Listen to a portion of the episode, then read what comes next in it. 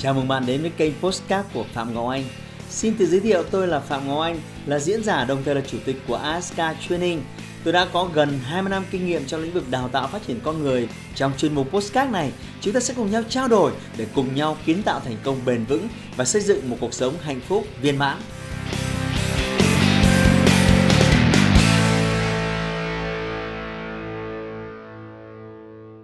Em hỏi một câu hỏi về về cái việc mà hôm bữa thầy có dạy về cái chỗ in tiền là cái phát hành cổ phiếu cổ phần ưu đãi cho cho nhân nhân sự á thầy. Thì à, em em à, em là là là mầm non. Hôm hôm trước có giới thiệu với thầy đó. Rồi rồi. thì cả cái cái của của em nó không không phải là doanh nghiệp tức là giấy phép đó là của của của bên giáo dục cấp đó. Thì thì em muốn Ừ. hỏi thầy thầy có thể giải thích rõ, à, cụ thể hơn cho em về cái cách thức à, mà mình phát hành cái cổ phần ưu đãi. Ừ, sao cho nó đúng cái quy định của pháp luật hay là với lại là cái tỷ lệ như thế nào thì thì nó là phù hợp ạ. Từ là từ đã giữ micro đấy. giữ, giữ micro đấy. Dạ dạ. Trước khi sang câu hỏi thứ hai Dạ. để chúng ta làm rõ vấn đề đó. Mầm non của em là tư thục hay là mầm non công. Dạ tư ạ. Tư thục đúng không? Bao nhiêu người Dạ. bỏ vốn? Có mỗi mình em ạ. À, mà em cổ đông to nhất đúng không? Ok tốt. À, cái thứ nhất là góp vốn thế nào? Ok cho mầm non. Câu hỏi thứ hai là dạ gì là là à, câu hỏi thứ hai là mình mình bây giờ mình muốn mời một cái cổ đông khác vào thì mình định giá như thế nào ạ có có những cái tài liệu nào liên quan về cái việc mình mình định giá một cái doanh nghiệp mà à, một cái cái cơ à, một cái chuỗi mà nó nó đã đã hoạt động được à, 4 năm rồi ạ. ok. À, 4 năm ờ, doanh thu có thể bật mí được không? Doanh thu lấy À, trung bình đi. Ờ, của Doanh em thu và là lợi nhuận. à, 6 tỷ một năm á thầy. Doanh thu 6 cũng tỷ một nhỏ năm. thôi ôi chà Dạ. chà 6 tỷ một năm nhỏ gì 500 triệu một tháng á Ừ. 500 triệu một tháng Dạ. mà thu 2 triệu một tháng là 250 con đấy ít gì đâu dữ dằn đấy em em à, có có trăm rưỡi em thôi trăm rưỡi cháu thôi ừ. trăm rưỡi thì cũng phải thu 4 Dạ. triệu cháu ạ dạ thế trên bốn- 5 ba tỷ đấy lợi nhuận như nào trên 5 tỷ đấy lợi nhuận bao nhiêu lợi nhuận khoảng Bao nhiêu phần trăm? ừm, 20 phần trăm khoảng 18 đến 18 á thầy. 18 đến 20 phần trăm tức là 5 tỷ kiếm Dạ. được khoảng tỷ tổng tiền mình đầu tư tài sản cố định thuê nhà sửa sang mua sắm đồ chơi cho các con tầm bao nhiêu ạ tầm 2 tỷ ạ. tầm 2 tỷ tầm Dạ. 2 tỷ và bây giờ thì lời là 50 phần trăm vốn một năm đấy anh em Dạ. thấy kèo này thơm quá có khi anh em vào mua cổ phần của bà này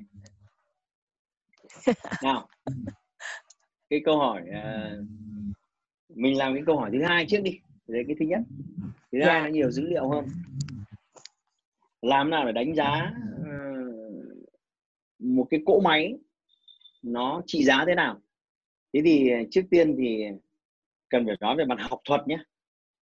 Những thạc sĩ về tài chính kinh tế họ học về việc định giá một công ty thì cái hàm để định giá một công ty nó có 25 cái biến số tất cả. Rất là kinh khủng. Chúng ta giải phương trình 3 ẩn 4 ẩn chúng ta nó vỡ óc rồi mà chết Thế nó 25 biến. Tức là chỉ cần một thằng nó thay đổi thôi. Có rất nhiều thứ thay đổi. Nhưng về cơ bản thì mọi người nhìn vào mấy cái yếu tố này để mọi người đánh giá.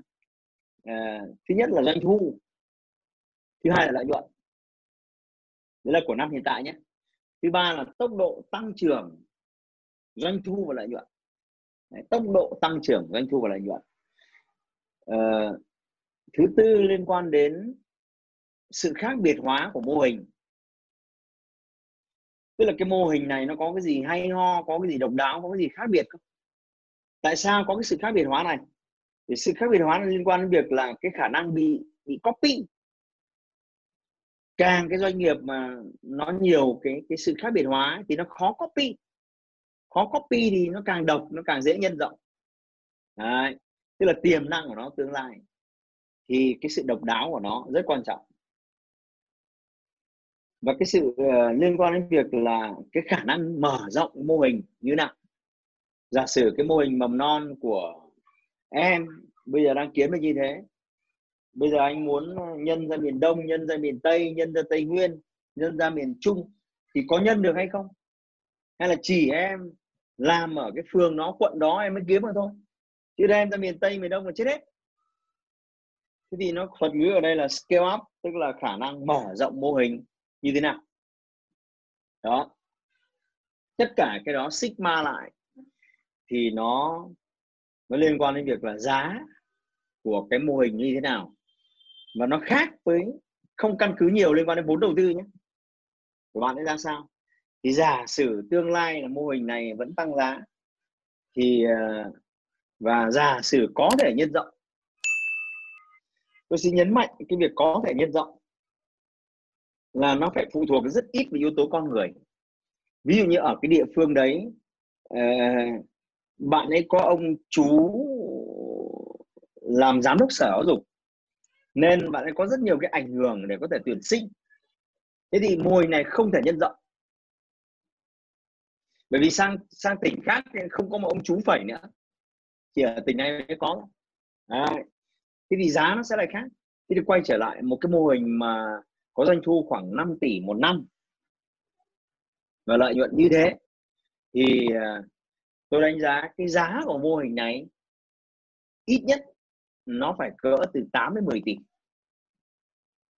Mà nếu tôi giả định nó vẫn tăng trưởng đều doanh thu năm trước năm sau tăng trưởng mỗi một năm khoảng 15 20 phần trăm. Thì cái mô hình của bạn ấy có giá khoảng độ 8 đến 10 tỷ. Thế mình đặt ngược lại vấn đề, tại sao nó lại có giá 8 đến 10 tỷ? Tức là giả sử mọi thứ nó vận hành rất suôn sẻ cứ mỗi năm bạn ấy tăng trưởng 15 20 phần trăm doanh thu và lợi nhuận. Thế thì một người bỏ ra 10 tỷ, thì họ chỉ mất tầm 6 đến 7 năm họ thu hồi vốn, đúng không? Đấy. thế thì đấy là một cái kèo đầu tư gọi là ok. Vậy có nghĩa là vốn ban đầu bạn bỏ ra là 2 tỷ. Thì bây giờ bạn đang được định giá là khoảng 8 đến 10 tỷ. Tức là cái cái giá trị mô hình của bạn ấy gấp 4 đến 5 lần. Và cần nên lấy cái đấy làm căn cứ. Lấy cái đấy làm căn cứ để bán cái mô hình đấy như thế nào? Đấy. Và nếu một ai đó muốn mua 30% cổ phần mô hình của bạn đấy thì hãy nhớ tiền đầu tư bạn ấy nói là 2 tỷ nhé. Thì không phải là người đấy chỉ bỏ ra 30% của 2 tỷ. Nếu bạn định giá mô hình đấy là 10 tỷ thì người đấy phải bỏ ra ờ, uh, 2 tỷ để có 20% rất là rõ ràng. Và bạn ấy có thể bán đi cái đấy để bán thu hồi cái vốn đầu tư ban đầu mà vẫn giữ 80% quyền quyết định cái mô hình đấy. Đó là sự thú vị của việc chúng ta bán một cái mô hình kinh doanh chúng ta xây một cái mô hình kinh doanh lên và chúng ta bán. Thì cái việc định giá là như vậy. Còn uh, xa hơn nữa muốn biết chính xác muốn biết chi tiết ấy, thì em uh, nên gửi cho anh số liệu ít nhất là 3 năm gần nhất số liệu. Thì từ cái đấy thì anh có thêm một hai câu hỏi nữa thì anh sẽ cho em con số chính xác. Và dựa trên con số hiện tại thì anh anh nghĩ là rất là rất là chính xác và không hề gọi là quá cao khi định giá 8 đến 10 tỷ mình của em ừ. em vẫn nghe rõ chứ dạ em vẫn nghe ok ờ, dạ. nhưng mà thấy thế nào với con số 80 tỷ đấy dạ em em em thấy khoảng khoảng 5 tỷ em thấy thầy giá 8 tỷ em cũng mừng quá bởi vì thế này em không tính đến là nó sẽ tăng giá trong tương lai. Bởi vì em đang tính doanh thu của năm nay.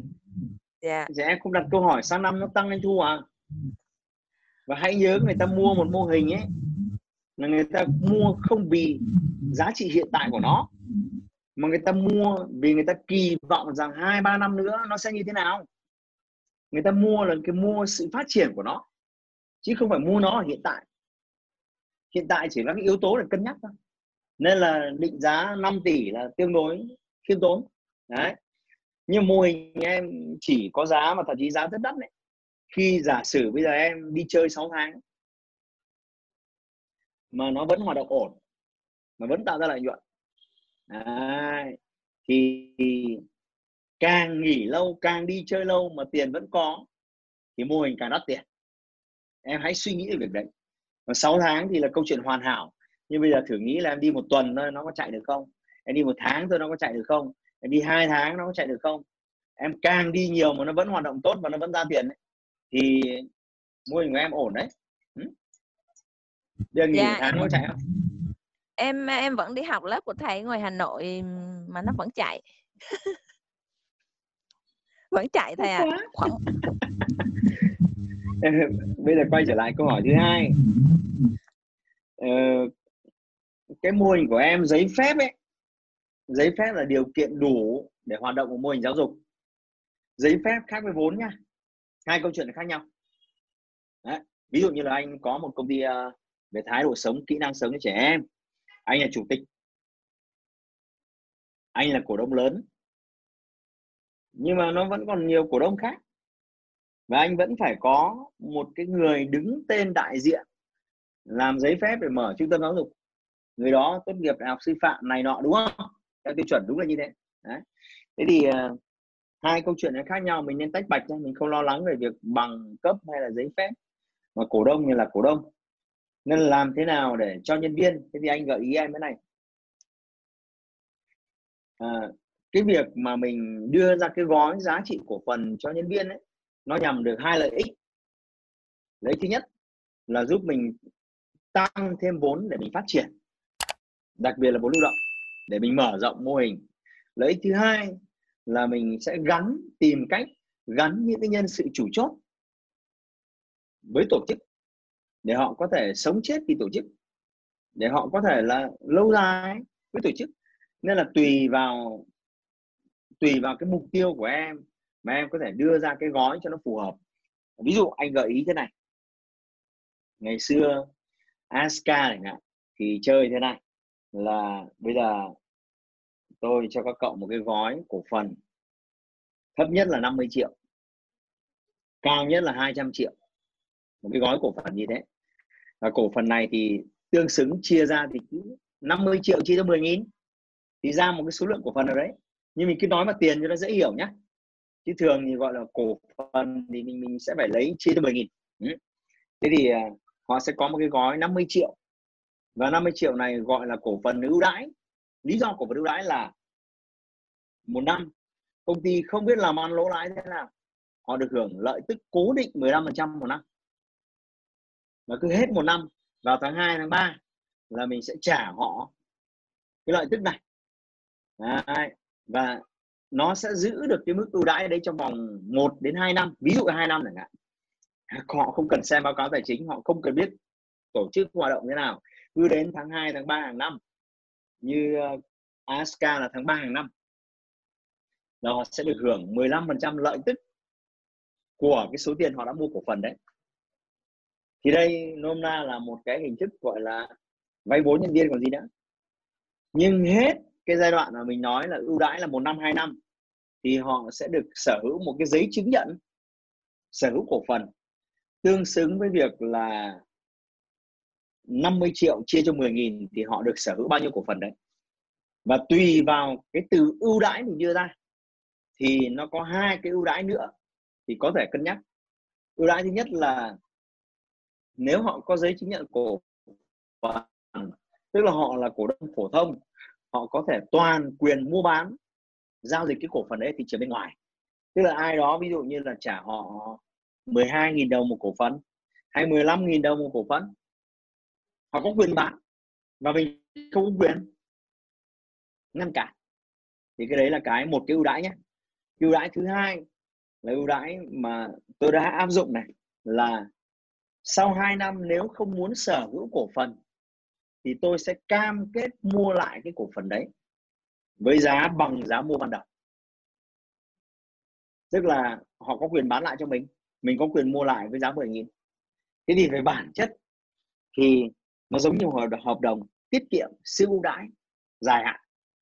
Và họ có cảm giác là họ gắn bó với công ty họ gắn bó với tổ chức. Và có thể có một số nhân sự uh, họ không đủ tiền đâu nhưng mà họ lấy tiền bố mẹ thì họ cho vào đấy. Nên áp dụng cái này với một vài các cô giáo với những cái người mà có đóng góp lâu năm với những người có chuyên môn tốt. Thì tùy em nên offer những cái gói mà nó ưu đãi sao cho nó phù hợp. Thì ờ, cái hướng giải quyết như thế được chưa? Cầm like em on mic đi. Dạ dạ được cô thầy ơi. Là để em triển khai ạ. Ok dạ. tốt nhá. Rồi cảm ơn cầm like Hãy like và chia sẻ postcard này để nó có thể tiếp cận và giúp ích cho nhiều người hơn nữa. Đồng thời nhấn vào nút theo dõi kênh postcard của tôi để nghe thêm nhiều nội dung hấp dẫn khác. Cảm ơn bạn đã dành thời gian lắng nghe. Chúc bạn thành công và hẹn gặp lại bạn trong những chủ đề tiếp theo.